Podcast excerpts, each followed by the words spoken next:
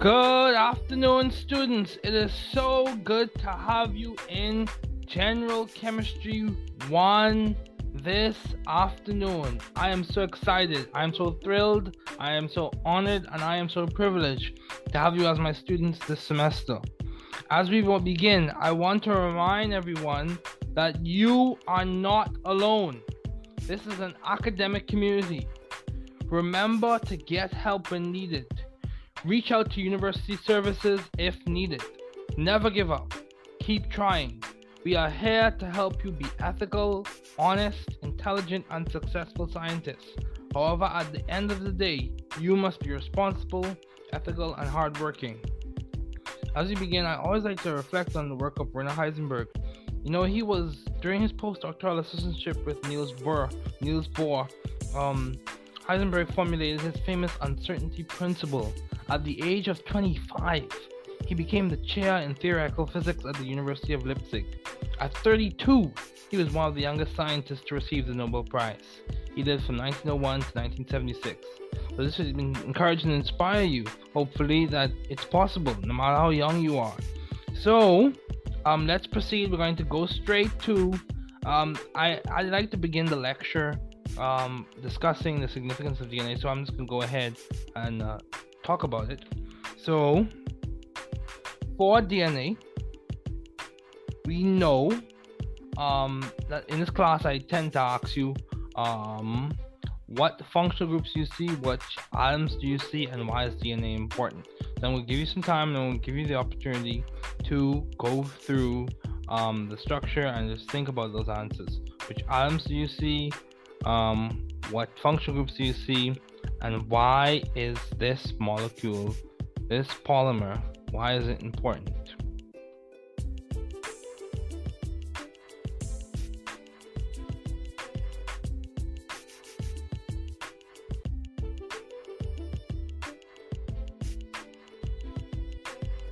Okay, so let's begin. So right now we see that we have nitrogen. We see that we have nitrogen.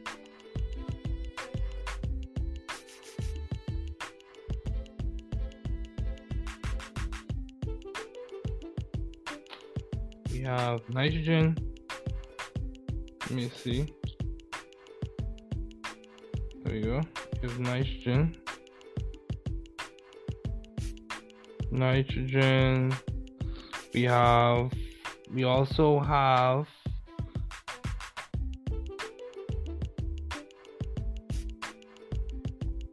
Give me a second. I'm having a few technical difficulties. So let me see if I can adjust something quickly before I continue with the lecture for today.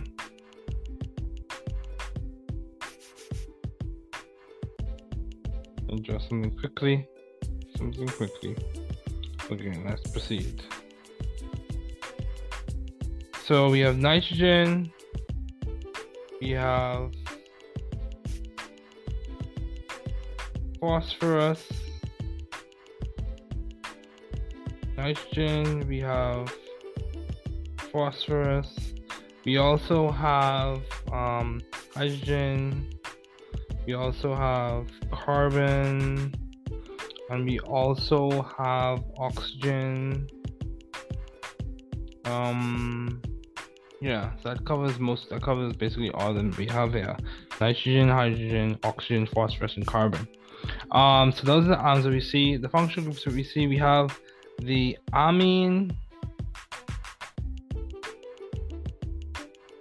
The amine there.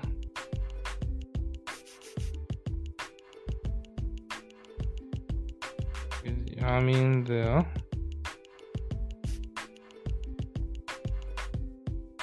Right there. There we go. You have the amine there. See? There we go.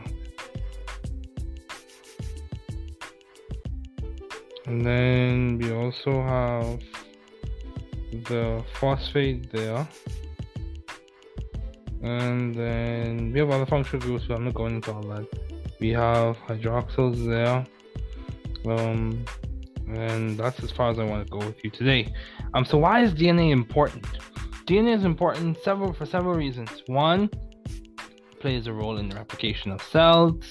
It plays a role in maintenance and integrity of cellular function. Um, D N A is important because mutations in D N A can cause um, diseases, can lead to downstream effects such as diseases. D N A is very, very important. It's like the information, the set of instructions, the blueprint for a specific cell. Not every gene is expressed in every cell, and we, that's a discussion for a different day. But gene, gene expression is very dependent, heavily dependent on the genes, and genes are made up of D N A. So, um, very important biopolymer. So let me erase.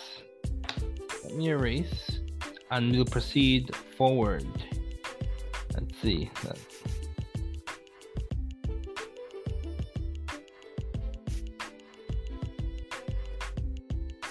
So yeah, D N A is very important. It has contributed to a lot of discovery.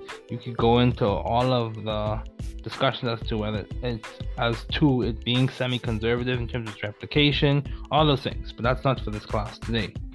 So let's talk about the goals and objectives of this class. I'd like to remind everyone of this because it's important for us to keep focus. The goal of the class is to teach the chemistry content in a way that is relevant to the Bahamian student and digestible for their understanding. The sequence is as follows. Understand the fundamental concept A. Practice problems relevant to, to understanding concept A. Learn more nuanced details about each concept and practice more complex problems that integrate the details and the fundamental understanding. So today, we're actually going to go straight into our discussion for um, this lecture. This is previous ideas that we discussed earlier.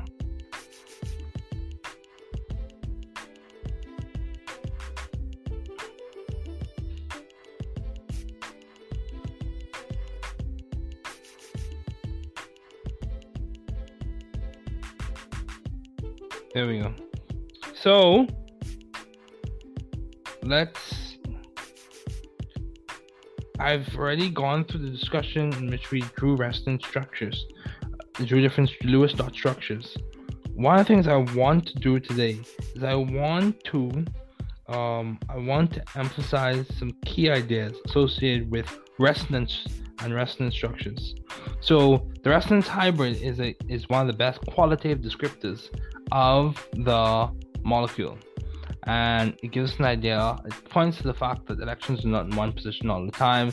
It gives us a better, it's a, it's a better description, a better treatment, um, of a better quant. It it leans closer and closer to a quantum mechanical treatment of uh, molecular structure. It gives us an idea. It points to the fact that electrons are delocalized. It's a good structure, um, not perfect, but it's a good description. Um, and one of the things I want to emphasize in this lecture today is um, I want us to look at the resonance structures of nitrate, and so look at the resonance structures of nitrate. So let me right here, nitrate. I want us to look at the resonance structures of yeah. I'll be I'll be focused on today in terms of resonance structures, and then we'll proceed forward into molecular geometry, and we'll continue to discuss some more ideas in terms of molecular orbital theory and valence bond theory. So let me erase, and now let's proceed. There we go. So let's talk about nitrate. So nitrate, N O three minus. So we know, if we, when we look at nitrate, nitrate, nitrogen is in group five, so that's five valence electrons. Oxygen is in group six, so that's six valence electrons. So when we add those up, eighteen, eighteen plus five is twenty-three, and then we consider the one that comes from the minus charge, so plus one, and that gives us twenty-four. That's that. So let's just um so we have that in mind. So we're twenty we're counting for twenty-four electrons. So let's come on this side right there. let's draw out what we think the structure would look like. So we consider all of our electrons, we take our atom, we place it there, place it there, put single bonds between each atom. So N, O, N, O, mm. Let's see, let me just draw this a little bit better. Actually, I can do a little bit better than that, so let me erase. Let's erase that. There we go. And let's erase that. And let's do this. And like this. There we go. Okay. So that's that. We draw single bonds. So twenty-four minus two, four, six. twenty-four minus six is eighteen. So we put uh, one, two, three, four, five. two, three, four, five. two. And then. Okay. So six dots around anything, and that counts for all of the things. However, that counts for all of the electrons. However, the issue that we have here is that this has a minus charge, it has formal charge of minus one, this has a formal charge of minus one, this has a formal charge of minus one, and this has a formal charge of plus two. Though this is a resonance structure, it's not the best resonance structure we can draw, because one of the aims for drawing resonance structures is you want to make sure you follow the octet rule. That's a big chief, chief idea. And you also want to make sure that you minimize charge, minimize formal charge. So that's one, but let's look at another one. So that's one we can draw, but let's look at another one. So let's look at another one. Okay, so this is a better one right here.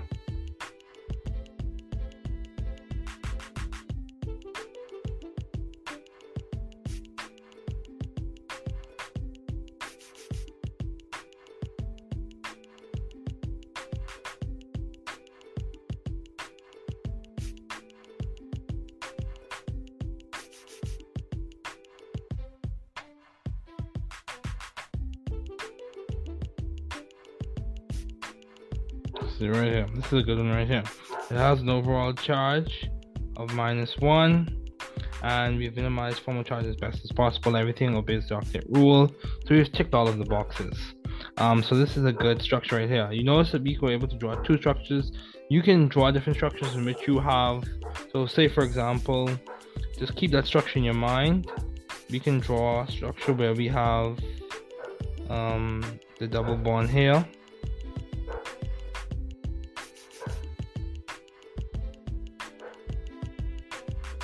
That and, and then we have a single bond here,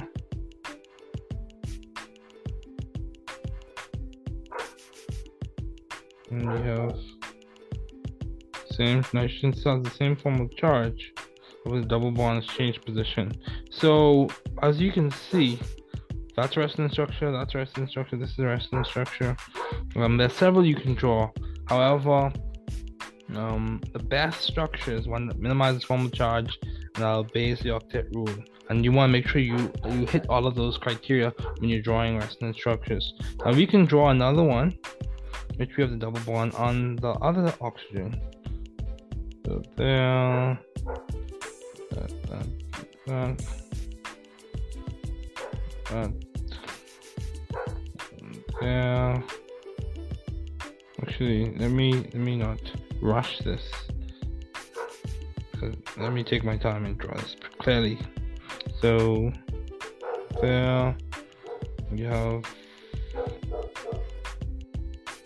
There we go. There we go. There we go. There we go. That. That. There we go. So that's another resonance structure. So we just drew four structures for the same molecule, for the same polyatomic ion. We drew same. We draw. We drew four different Lewis dot structures. Um, different in the sense that the positions of the electrons are position of the electrons between each atom, it's a slightly different configuration, or slightly different arrangement, that's a better word to use. Um, however, or slightly different position, that's a better word to use. Um, but yeah, so we just drew several structures for nitrate. It's famous for its resonance, and let me just note something. When we're drawing different resonance structures, um, so say we have, say we have resonance structure A, resonance structure B, resonance structure C,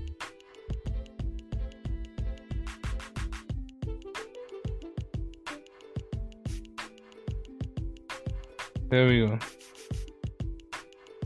So that's how you know that you are drawing resonance structures, as opposed to, so the arrows, these are the arrows for resonance,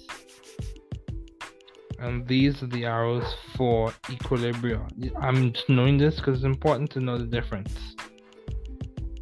So this is resonance, these are resonance arrows. When we drawing resonance structures, these are the arrows we use when we're talking about equilibrium. So it's important to just note that difference, but um, just, I just want to show that to y'all. But let's move on. Let's move on. Let me just erase, guys, and then we're going to proceed. Then we're going to proceed forward. Sorry about the background noise.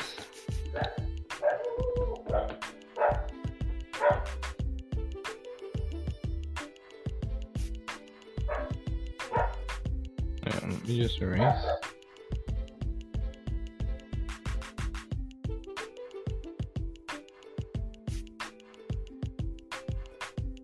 So it's important to key ideas for, that I want you to take away from this exercise. You can draw different resonance, draw different Lewis dot structures for molecules that tend to have double bonds and single bonds um, in the same structure. Um, and it's important for you to know that the best structure or the best resonance structures you can draw minimizes formal charge, and it also follows the octet rule. That's the big thing. The big idea is make sure the base the octet rule, especially for second group elements, second period elements, excuse me. Okay, so let's talk about, so this is just, I want to, another thing I want to do is I want to make sure you understand how to study this type of material. Now, some um, people, when it comes to andragogy or learning when it comes to adults, some people may promote, um, everyone learns differently and you must just figure it out yourself. I'm going to show you how I um, study this material, how I go through material, and how am I able to understand it as your professor this semester. So I'm going to show you how I study this material. So we're going to discuss, say for example, so this is going to be a very uh, engaging discussion this afternoon. Say for example, you were given a piece of a pamphlet, or you were given uh, a section of a textbook, and I told you I need you to study this quickly, study this in about three or four days, and I want you to come back and I'm going to assess you on this. Say you had a very uh, specific reason to study. So we've established our goal, we've established our motivation, we want to understand rules for resonance forms, and that's the topic, and it has objectives, so we know what should be our Um, what should be achieved, what should we aim for, what should we strive for as we are studying this material. We want to keep these things looming in our mind as to, as to, am I doing something that complements to me achieving these objectives? So the objectives are, after completing this section, you should be able to use the concept of resonance to explain structural features of molecules and ions. And then also it says you should understand the relationship between resonance and the relative stability of molecules and ions. So off the bat, the concept of resonance, resonance points to the fact that electrons are delocalized. And it points to the fact that Lewis dot structures don't give us the best description, qualitative description as to the arrangement of electrons in a molecule or ion. So that's, that's kind of like an overarching, uh, a general idea or a general answer to that first objective. And then the second objective says understand the relationship between resonance and relative stability. So what is that saying? We understand that the localization contributes to stability. The localization of the electron cloud around the entire molecule contributes to stability, or gives us an idea of stability. It points to the fact that the stabilization or stability of a molecule comes um, from several uh, things, it comes from several um, properties. But one of the things it comes from, or one of the things that contributes to stability of a molecule, is the fact that you have the localization of the electron cloud. And what is that based in? It's based in Coulomb's law, Coulomb's law, in which you have a positive charge interacting, positive charge of the nucleus of the different atoms interacting with the electron cloud.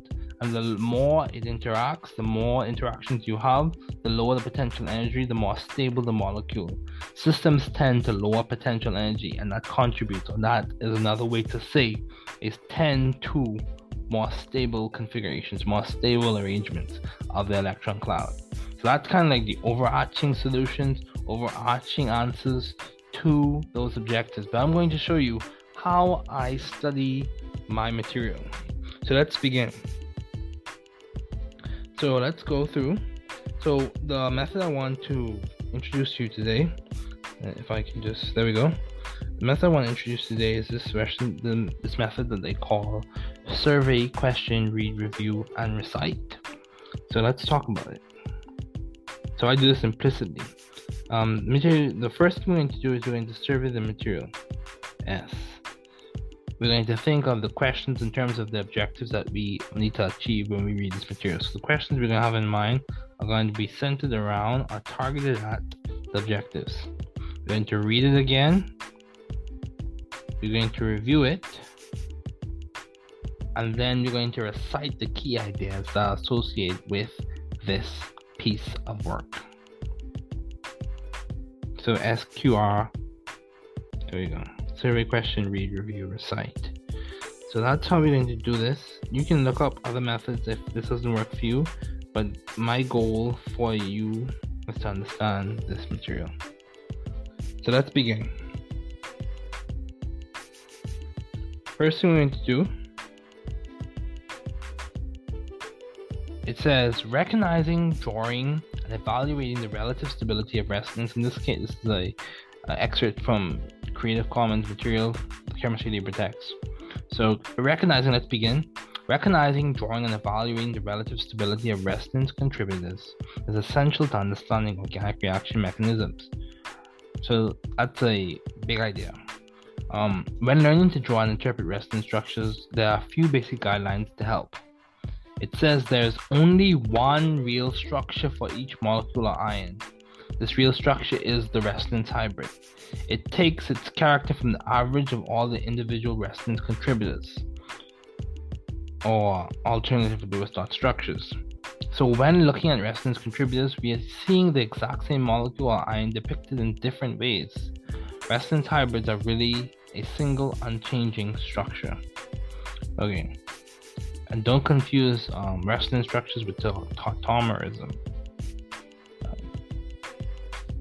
Anyway, um, the resonance hybrid is more stable than any individual resonance structure. So we're just surveying the material. Let's see. The resonance hybrid shows the negative charge being shared equally between two oxygens. Three, resonance contributors do not have to be equivalent. Also, this means the resonance hybrid will be exact same, exact mixture. The, this also this means that the resonance hybrid will not be an exact mixture of the two structures. Um, all resonance contributors must be correct Lewis structures. All resonance contributors must have the same molecular formula, the same number of electrons, and the same net charge. So you also have major and minor resonance contributors. So say I, so let's make this more practical. Say I am I have other things to do. Say I have other things to do, and I need to study this material within one or two hours. That's the time constraint that I'm given to go through this material. My goal is to get at least a B on this test of this material. So we're making this very practical. I want to get at least a B, because I have other classes I'm studying for. One. Two, I only have about two hours tonight to study. I'm going to refresh my memory about uh, in like an hour or so tomorrow, within an hour or so tomorrow, and then my test is on um, the Monday. So for the subsequent days that follow, I'll review this material probably for like an hour or so, an hour or so. So this is my first introduction to this material. So I want to spend about uh, two hours. I'm going to condense it for this lecture, of course, but two hours I would give a lot to this, my first introduction to this material, two hours. So in this two hours, the first thing I'm going to do is survey the piece of material. So I'm looking at the material. I'm looking at the main ideas. Typically when people write paragraphs, see, this goes back to English. Typically when people write paragraphs, the main idea is the first sentence, the topic sentence. So I'm looking at that, keeping that structure in mind as I read. So the main ideas for each paragraph should be in the first sentence or last sentence. The middle paragraph, the middle portion of the paragraph will give an explanation or exposition as to what is being said for the first or last sentence. So I'm going to, and scientists are very logical in how they write, typically. They're very logical. They want, they write it with the audience in mind. So we're surveying the material, surveying it. So we're looking at major and minor resonance contributors, rules for estimating stability of resonance. The resonance structures in which all atoms have complete valence shells is more stable. We're talking about the octet rule. That's, you can annotate and put that on the side. Um, the structures with the least formal charge is more stable. That points to the fact that um, minimization, or minimizing formal charge, having things uh, but not having structures that don't have uh, that many charges. And then three, the structures with a negative charge on a more electronegative atom will be more stable. So that that, that, that coincides with chemi- chemical logic. Um, the structures with a positive charge in the least electronegative atom is more stable. Very good. That's another idea. The structures with the least separation of formal charge is more stable. Separate, the least separation of formal charge is more stable. Good. And then resonance forms are equivalent. That are equivalent have no difference in stability. So we're surveying this material. So this is a little bit. This is like a little bit beyond general, basic chemistry in terms of. Um, some of these ideas, but we're only studying that which is relevant to us for general chemistry. So we just surveyed the material, so let's read through it. Recognizing, drawing, and evaluating the relative stability of resonance contributors is essential to understanding organic reaction mechanisms. So as we're reading this, we're going to annotate. So let me get the highlighter. I'm going to highlight first. Um, some people are proponents of highlighting, some people are not. The reason why I'm highlighting is because when we review, we're highlighting the main ideas, and we're going to annotate what, based on what we need to associate with that main idea to memorize it. So let's highlight. Okay. So before we get to that, let's make this a little bit. There's only one real structure for each molecular ion. That's something we're going to highlight.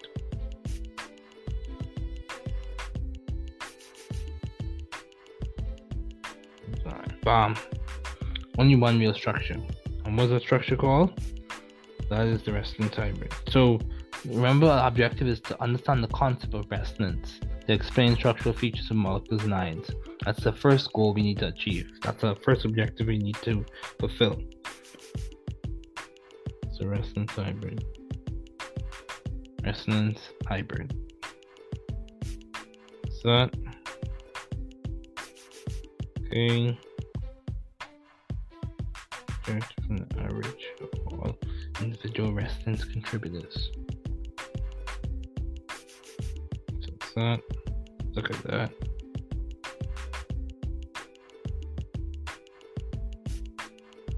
Some people are proponents of rereading. I'm a proponent of rereading. Repetition is good, in my opinion. Some people believe you should just read through material, come up with a set of questions, form a guided inquiry. Um, and then practice going over those questions and over and over and over and over again, and do it with spaced repetition and all those other good stuff. That's good if it works for you. If it doesn't, you have to come up with an alternative method to study, and this is what works for me, and I hope it contributes to your method of studying. You have to be strategic. What are you going to do to learn best? Uh, and the material as best as possible, given the time constraints and resource constraints. So let's go through it. There is only one real structure. We have that. One real structure. The structure is the resonance hybrid. And it takes its character from all the average of from the average of all individual resonance contributors. So you have contributors to the resonance hybrid, and the resonance hybrid is the only real structure. So if I was annotating that, um, the main thing, if I was annotating that, let me see, let's see, text. There we go. So let's let's annotate this. So if I was writing on this, it would be um, real structure. Let me just drag this over a bit. Real structure, resonance hybrid. So that would be my first annotation I would put there. I'll put that right on the side there, right there. That's like that's like the big, big, big idea. And then I would draw, I would do a next annotation right here, right here. I'm showing you how I study. Okay, so that's the first annotation. And then this hybrid is based on contributors. Those contributors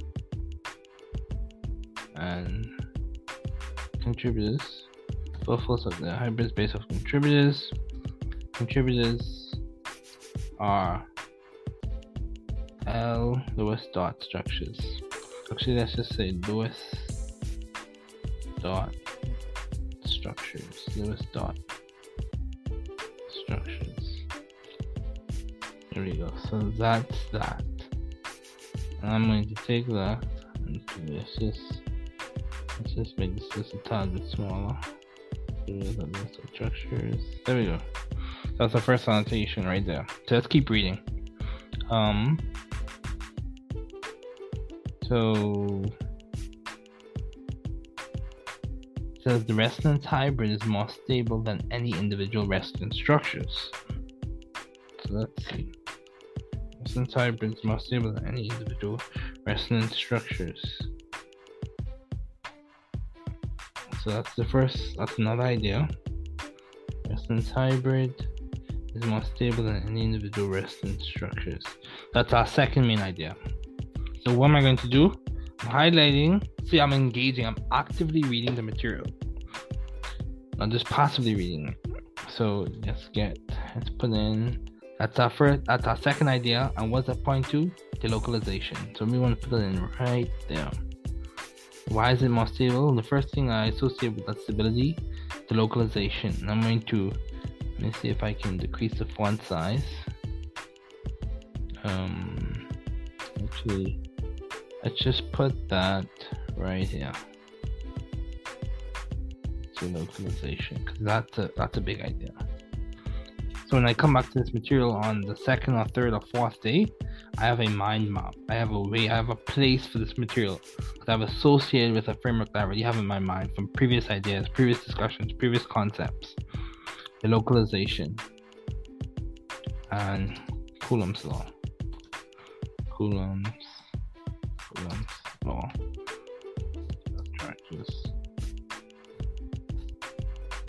And we know, just to further develop that positive and negative.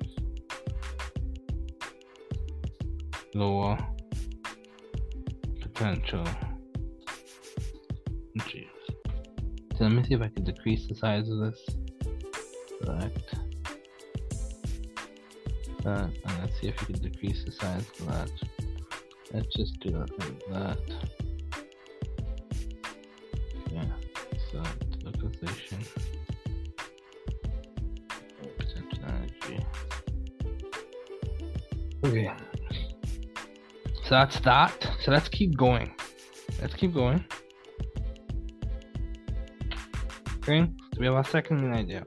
I mean, this is our first reading. First reading now. First reading. Okay. So let's keep going. Um, often resonance structures represent a movement of a charge between two or more atoms. The charge is spread out. So that points at the delocalization idea. Breno.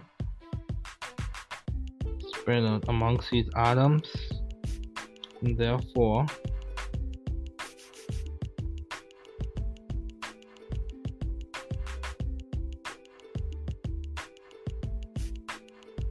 amongst the atoms, and therefore more stabilized when looking at the picture about resonance contributes rest represent resonance contributors represent the negative charges of being on one oxygen or the other. See, we exp- further explain that main idea of it being delocalized, of it being more stable than any individual resonance structure. We're further developing that main idea from the first sentence. In the resonance hybrid, the negative charge is spread out. See, we're, we're still rehashing that same idea of delocalization. Let's go to the third point. Resonance contributors do not have to be equivalent.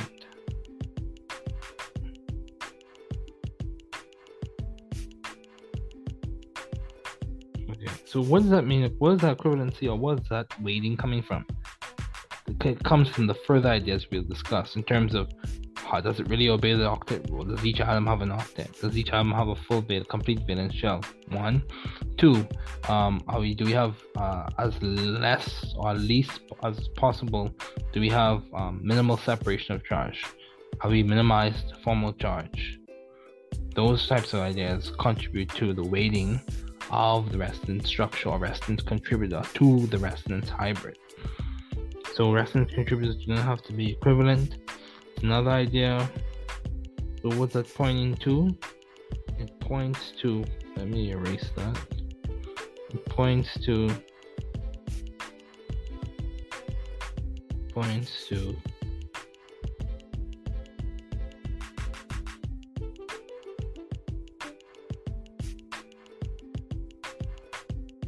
it's pointing to the rules that we'll discuss further on. So just keep that main idea in mind. So you have to you have to come up with a framework, you have to come up with a structure that works for you.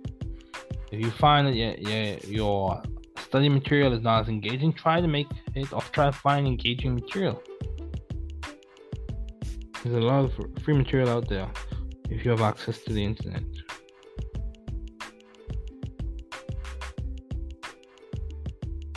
Okay. All resonance contributors must be correct Lewis structures. So we go that goes back to an idea we discussed earlier. So actually, let me see. Erase that. And highlight them. All resonance contributors must be correct for structures. So that's rules for drawing those structures. And then let's go to the next idea. See, we're trying to maximize time now. Maximize our time. I think the amount of learning that we're able to do within a specific time frame. All resonance contributors must have the same molecular formula. Yeah. Same molecular formula. And same number of electrons and same net charge. So it's not, I'm not dealing with isomers in this class, not in general chemistry one. Okay, it's not, so the same molecular formula, same number of electrons, okay, same number of electrons and same net charge. So these are what contribute to how we weight these things. It being correct Lewis dot structure, it times the same molecular formula, same number of electrons, same net charge. This is the guide, the guidance that we use when we're determining whether this is even a proper contributor, whether it's even a contributor to the resonance hybrid. So let's let me see. Let me see. Let me see like that. There we go. The highlighter and this, that idea, and then that idea. It's that. So that's kind of how I would approach this first page. I hope you see the trend here.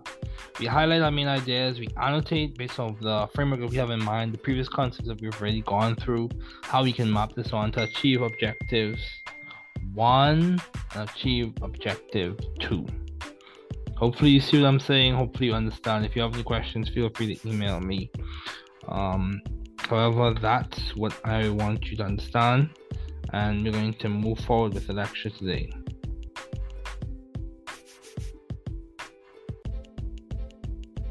Okay, let me see.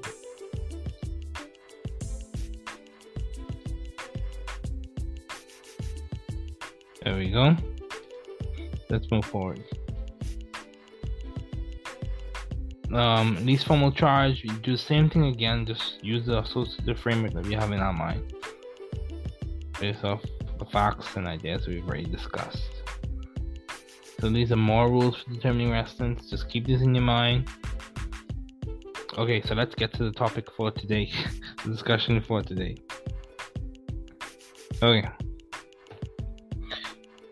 Lecture attendance is mandatory, folks. Class assignments are placed on the online platform. We go through this. Office hours occur via Zoom on Mondays and Fridays. Try not to fall behind to make the class for you a more enjoyable experience. Okay, you have an exam coming up on October twenty-sixth. So let's talk about Lewis structures and molecular geometry. So we are in chapter nine in Chemistry Essential Science. Um, I want you to be able to understand and describe three-dimensional shapes of molecules using the valence shell electron pair repulsion theory. Um, it's also called the Gillespie-Nyholm theory. Um, determine whether a molecule is polar or non-polar based on its geometry and the individual bonding arrangements. Be able to identify the hybridization state. So hybridization is just referring to mathematical mixing. Warblers, that's a, a, a short and fast way to describe it. It points to the fact that it points to an idea in the valence bond theory. Um, be able to sketch how orbitals overlap to form sigma.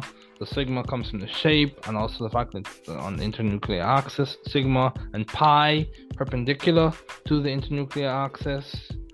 Perpendicular.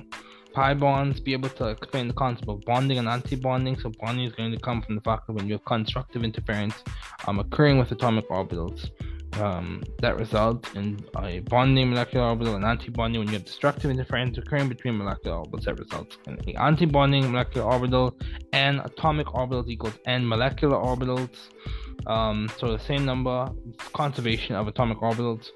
Um, be able to draw molecular orbital energy level diagrams and place electrons into them to obtain and uh, obtain and understand electron configurations of diatomic molecules using molecular orbital theory, and as we'll discuss later on, um, S and P mixing, and um, that gives you an idea. Uh, that points to some stability in which the way you arrange that um, energy level diagram changes as you go from between two different atoms or two different diatomic um, molecules. We'll get into that later. Understand the relationships among bond order, so bond order, bond strength, and bond length. So let's continue.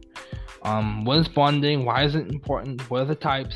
And what types of elements tend to participate in the different types of bonding? So bonding is a theoretical construct that involves the attraction of the electrons of an atom to the nucleus of another atom. It's important because it provides a foundation for chemical reactivity. Bonding occurs as a means for elements to share, attract, or distribute electrons in order to become stable. You have three types of bonding that we are going to discuss in this class: covalent bonding, ionic bonding, dative bonding. Covalent bonding occurs when ions share electrons as a means of bonding. It occurs between nonmetals and nonmetals. Ionic bonding occurs between metals and nonmetals. This is bonding between ions, cations, and non-ions. The Born-Haber cycle gives us a, a way or a, a method or a description as to how that structure is formed, how the ionic compound is formed. We discussed that in previous lectures. Dative bonding occurs when one element donates the entire bonding pair of electrons to form a coordinate covalent compound. Typically occurs between metals and ligands.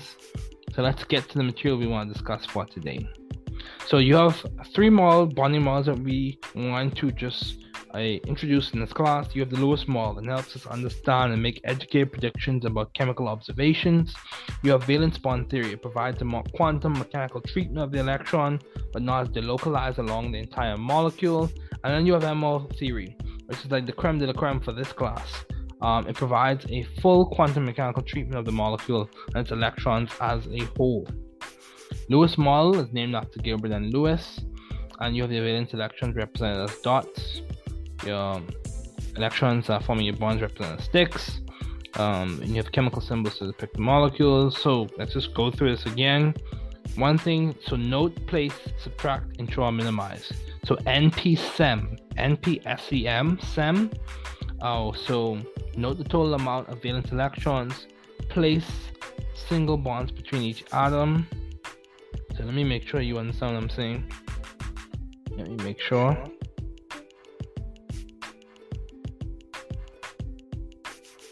N, N, P, S E M.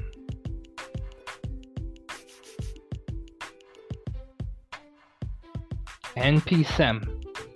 So note, place, subtract, and draw, minimize. Note the total amount of valence electrons. P, place single bonds between each atom. S, subtract two electrons based on the number of bonds added. E, ensure each atom has an octet. Exceptions are with atoms with expanded octets occurring in the third period, and also exceptions occur with your incomplete octets, for example with boron and beryllium. Um, then you minimize charges. That's these are the, the ways you draw really good Lewis dot structures, really good contributors to the resonance hybrid. So let's keep going.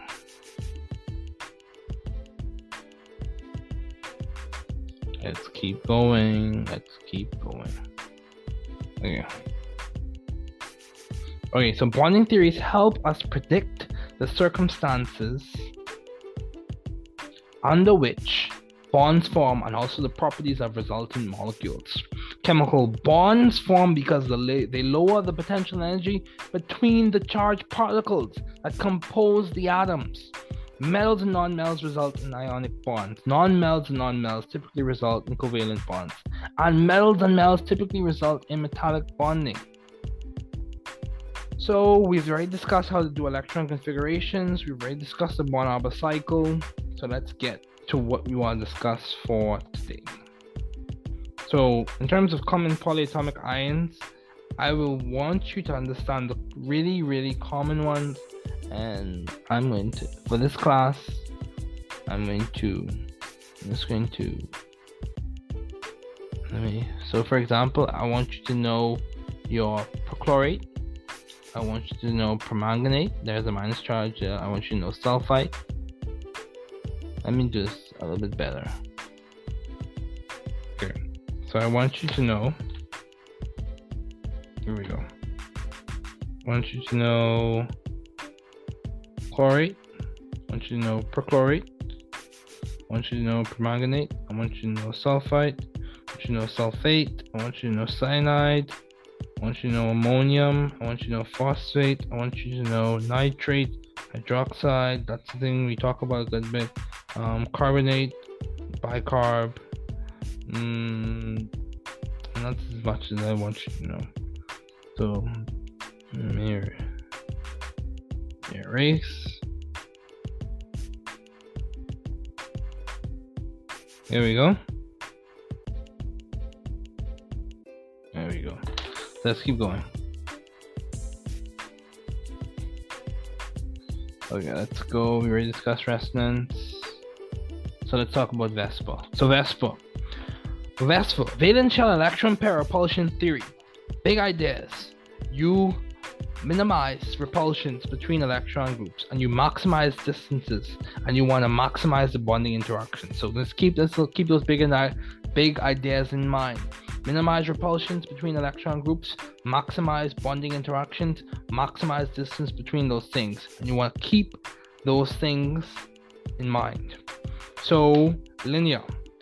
Beryllium chloride. So say for example, we have this. This is a classic example of a linear molecule. I'm using a model kit. If you don't, or if you can't afford a modeling kit, you can use gumdrops. You can use styrofoam. You can use anything that, or it's gumdrops and toothpicks. You can do a lot of things with gumdrops and toothpicks. Um, and you can use toothpicks to, as the bonds and gumdrops as the different atoms. But I'm using a modeling kit for this video, this lecture video this afternoon. So this is beryllium chloride. This is a linear molecule. You can also use this um, a shape to describe carbon dioxide. However, in carbon dioxide, you have double bonds. Okay, so trigonal planar. Beryllium, I mean boron trifluoride. Trigonal planar. Trigonal, in one plane, one plane, trigonal, planar. Or a better way to draw that, that's not a better way to do that, trigonal planar. There we go. Trigonal planar. Trigonal, one plane, trigonal planar. Okay, so let's talk about methane. Methane, tetrahedral, tetrahedral, tetrahedral, tetrahedral. See? Tetrahedral. There are four faces. Tetrahedral. Tetrahedral.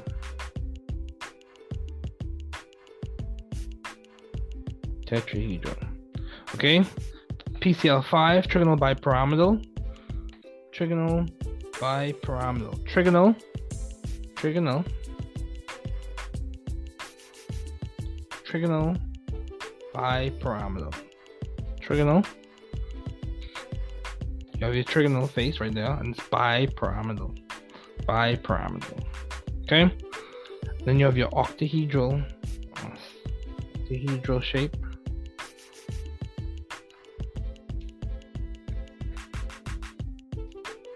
There you go. So octahedral. Let me let me yeah, this is going to work. There you go. Octahedral. Octahedral. Octahedral. I just want you to see the shape of them. Octahedral. See, we have six electron groups. One, two, three, four, five, six. Someone pointed out in class that the vertices. So a way, an analogous way to think about this, the vertices in the shape in some way do correspond to the electron groups.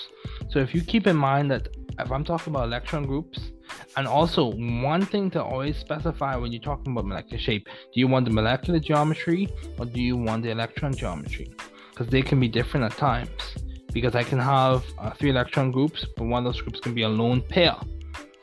And if that is a lone pair, it may not be, so I may have three electron groups. If one is a lone pair, instead of it being linear, it will be bent. And we'll get to that later on.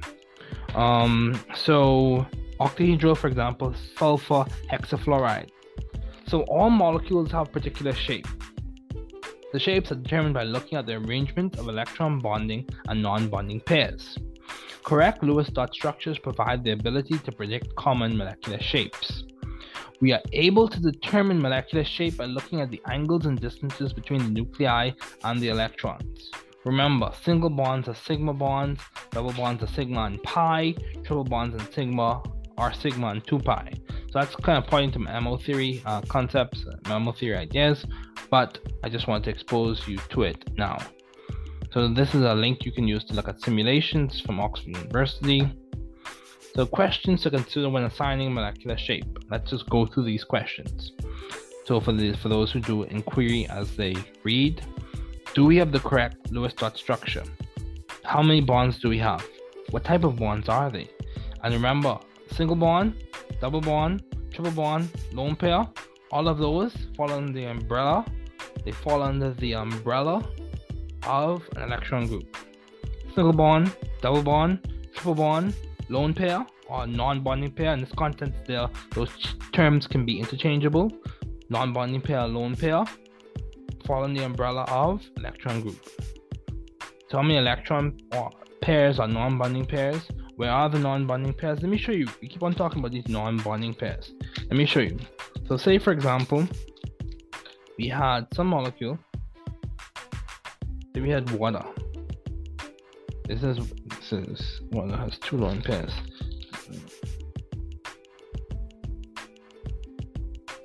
Okay, water has two lone pairs. So say I said um, I want the molecular geometry of water.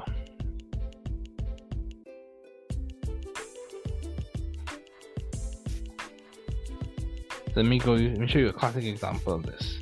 Say I said I want the um, I want the molecular geometry of water. So look right there. Let me let me narrow this into you. So this is an example of me building it. Going to be V-shaped or bent. However, so this is this is the molecular geometry, the geometric shape. However, the number of uh, electron groups that we have is four. you have four electron groups in this thing. So it's important for you to specify, do you want the electron geometry? Do you want the molecular geometry? Typically, people want the molecular geometry, they want the molecular shape. So this is what we're referring to here. It's, it's bent, but it has four electron groups. So just keep that in mind. Let that question loom in your mind. So more questions to consider. Where are the non-bonding pairs? Because if they're not if they're not on the central atom or the atom that really determines the shape of the molecule, um, it's not going to be heavily considered, um, at least for the particular question you're looking at. Um, are there deviations from this ideal description? So valential electron pair repulsion theory allows us to understand molecular geometry. In VSEPR, that's a, that's a short way to say it, V S E P R, we arrange electron pairs to minimize electron pair repulsions and maximize distance and bonding interactions. So this is what I'm showing you here. So say we have four electron groups, but two are lone pairs, two are atoms, three, two are single bonds, excuse me, two are lone pairs, two are single bonds. This is an example of water, or um, sulfur dichloride. Against that. Let's look at another one. Another one, say for example, we had, um, so this is an example of an octahedral one in which we have uh, six electron groups and six are single bonds. However, say we had two of those electron groups as lone pairs. One, two. So we have something that's square planar. Let me just show you the power of being able to build it yourself. You know, learn by doing. This is for those who are proponents of that. Learn by doing. So see, square planar, square planar. It's in one plane. See, it's in one plane. One plane. Square planar. Square planar. However, it has six electron groups. The power of building it yourself. When you build it yourself, it makes a bit more sense. You're able to flesh out the concepts more. So that's what we're pointing to in this lecture today. Um, so we can have six electron groups and they can be T-shaped. So that's, that means you have three lone pairs, three non-bonding pairs. I'm going to use the same color for these so that we know what we're referring to in this. So you can have different colors for your lone pairs. Not in actuality, but I'm talking about for the modeling kit. So say we have three, three non-bonding pairs, and it's T-shaped, but we have six electron groups. So another way for us to phrase this, find the number of electrons the central atom, the central atom normally has in its valence shell. Add one electron for every atom that the central atom is bonding to. This is just one way to go through it. You can um, remember the main idea I want you to take away from this is arrange electron pairs in the correct shape. Okay, so in terms of repulsions, lone pair, lone pair, repulsion for this discussion is greater than bonded pair to lone pair, which is greater than bonded pair to bonded pair. The main idea I want you to take away from this discussion is use the proper rules, use the correct rules to draw your Lewis dot structures. And when you do that properly, when you write good Lewis dot structures, it can help you make or write and understand good resonance contributors. And from those good resonance contributors, you can determine the resonance hybrid. That's one thing you can do with a good Lewis, a good set of Lewis dot structures. Two, when you draw the correct Lewis dot structures, you can apply that Lewis dot structure, use that Lewis dot structure to understand the molecular shape or predict to a certain extent molecular shape. It may not correspond exactly with what we see, and that's the reason why we have to use valence bond theory. For example, with hydrogen sulfide, you have deviations from it. Instead of it being a completely linear, you have deviations. So hydrogen sulfide, or instead of it being tetrahedral, whatever the case may be, you have deviations.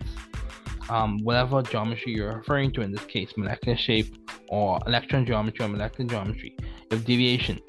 But when you draw correct Lewis dot structures, you are able to understand molecular shape. You are able to um, determine good resonance contributors and look to see or approximate to what the resonance hybrid would be.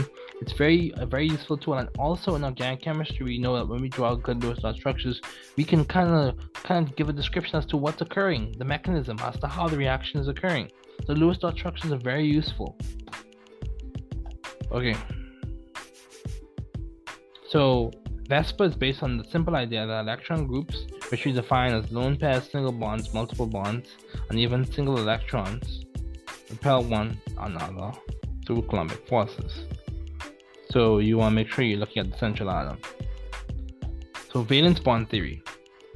So this is, so say for example, remember we talked about this conceptual baton passing, in which we had um, uh, we had Max Planck passing on to Albert Einstein. Actually, excuse me, we had um, Niels Bohr. We had Max Planck passing on to Albert Einstein, and then you had Einstein passing on to Niels Bohr, and then we had Niels Bohr passing on to Werner Heisenberg. So what I'm saying is typically a way, a way for you to process the concepts. So same way we did that for this thing, we could go from Lewis dot G N Lewis, Lewis dot structure. Say if Lewis dot structure was the concept, the main idea, the person with the baton, passing it on to valence bond theory, and then valence bond theory passing it on to molecular orbital theory. This is a way to process the concepts so that you can build on it if this works for you. Okay, valence bond theory is a more advanced theory, which is an application of a general quantum mechanical approximation method called perturbation theory. We're not going deep into that. It's not quantum mechanics class. Just want to expose you to it. So in many cases, these orbitals are just S P D and F. In other situations, the orbitals are hybridized. V B T, valence bond theory, we calculate the effect of these interactions on the energies in the atomic orbitals. So when we apply valence bond theory to a number of atoms and their corresponding molecules, we arrive at the following general observation. The interaction energy is usually stabilizing or negative when the interacting atomic orbitals contain a total of two electrons that can spin pair with opposing spins. So a chemical bond is a result of the overlap of two half-filled orbitals with spin pairing of the two valence electrons. And then also the geometry of the overlapping orbitals determine the shape of the molecule. So V S E P R predicts that dihydrogen sulfide, this is what I was pointing to earlier, has a bond angle of one oh nine point five, but V B T excuse that it should be ninety-two degrees, not ninety-two degrees Celsius. Predictions coincide better with experimental results of a bond angle of ninety-two. Okay, so that that comes from the fact that V S E P R gives us an idea, V B T gives us a better. gives us a better idea, a further or more complete explanation. That's a better way to put it. So V B T accounts for the bonding in methane and other polyatomic molecules by incorporating an additional concept called orbital hybridization. So hybridization, the mathematical mixing of atomic orbitals to form hybrid orbitals. This is where you get these ideas of S P D F or S P two, S P, S P three D, S P three D two. Um, it's referring to the mixing. So it's a mathematical procedure in which standard atomic orbitals are combined to form new hybrid orbitals that correspond more closely to the actual distribution of electrons in the chemically bonded atoms. A chemical bond is the overlap of two orbitals that contain two electrons. The greater the overlap, the stronger the bond and the lower the energy. In hybrid orbitals, the electron probability density is more concentrated in a single directional lobe, allowing greater overlap with orbitals of other atoms. So we're going to just keep on going. Hybrid orbitals minimize the energy of the molecule by maximizing the overlap in a bond. So this is, this is like hinting to or based in the Col- Coulomb's law. Ideas from Coulomb's law. So let's talk about M O theory. So this is just an overview. This is just introduction. So this lecture is like introduction to these ideas, and you have to go and do your readings, go and practice the homework. So there's, there's you play a part, I play a part in this learning process. I help to facilitate. You, I help to facilitate. We break up the ground. We help with conceptual idea, ideas forming, helping you see where you can put in your associative framework for learning and pedagogical ideas, I mean andragogical ideas, and then you are able to apply the concepts, you are able to associate it with something you know, and you're able to learn it and flesh this out and make this more real to you. Develop your scientific intuition, all those things. Um, use these as ideas you can apply in your classroom, apply in other research settings, all of that. So M L theory, this is just an orbital diagram. We have a sigma, sigma star, sigma referring to our bonding orbital, um, sigma referring to our bonding orbital, sigma star referring to our antibonding, sigma, and you have a pi, pi star, sigma star. In M O T, we do not actually solve Schrodinger's equation or molecule directly. Instead, we use a trial function, an educated guess. The trial function we use in this case would be L C A Os, a linear combination of atomic orbitals. However, no matter how good our guess, um, nature is the best at minimizing the energy of the orbital. The simplest trial function that we're going to use in this class is L C A Os, linear combinations of atomic orbitals, which is basically a weighted linear sum of the valence atomic orbitals of the atoms in the molecules. So this big idea that I pointed to earlier, n atomic orbitals equals n molecular orbitals. Sigma orbital, the name is derived from the shape and position on the internuclear, internuclear axis, and pi orbitals, the shape and position, um, shape, name is derived from the shape and the position perpendicular to the internuclear axis. So antibonding orbital, you have destructive interference, results in M O higher than the energy um, for the atomic orbitals. This M O is an antibonding orbital. Bonding orbitals are derived from the constructive interference that occurs with um, that results in a M O lower in energy than the atomic orbital. This is your bonding, and then the bonding M O. So bond order is zero point five in brackets. You look at the electrons in your bonding molecular orbitals minus the electrons in antibonding molecular orbitals, and you multiply that whole difference by zero point five. So this is what I was pointing to earlier. I want you to take note of this. Take note of this. You see, as you go from di um, nitrogen, diatomic nitrogen to diatomic oxygen, you have a switching. You have a switching of the order. So you go from pi to p to sigma to p, and then for oxygen, diatomic oxygen, you go from sigma to p to pi to p. So where's that come from? We're not going into a deep quantum mechanical explanation for that. This is a general chemistry class. What we're going to do is get the main idea, get the short, the short summary, condensed um, answer for that um, question. Why does the order change? The bottom line is that S and P mixing is significant in diatomic boron, carbon, and nitrogen, but not in diatomic oxygen, fluorine, and neon. That's the surface level. That's just what we're going to talk about for that. So M O theory, let's continue. M O theory helps us understand diamagnetism, in which you have uh, you which you have paired electrons,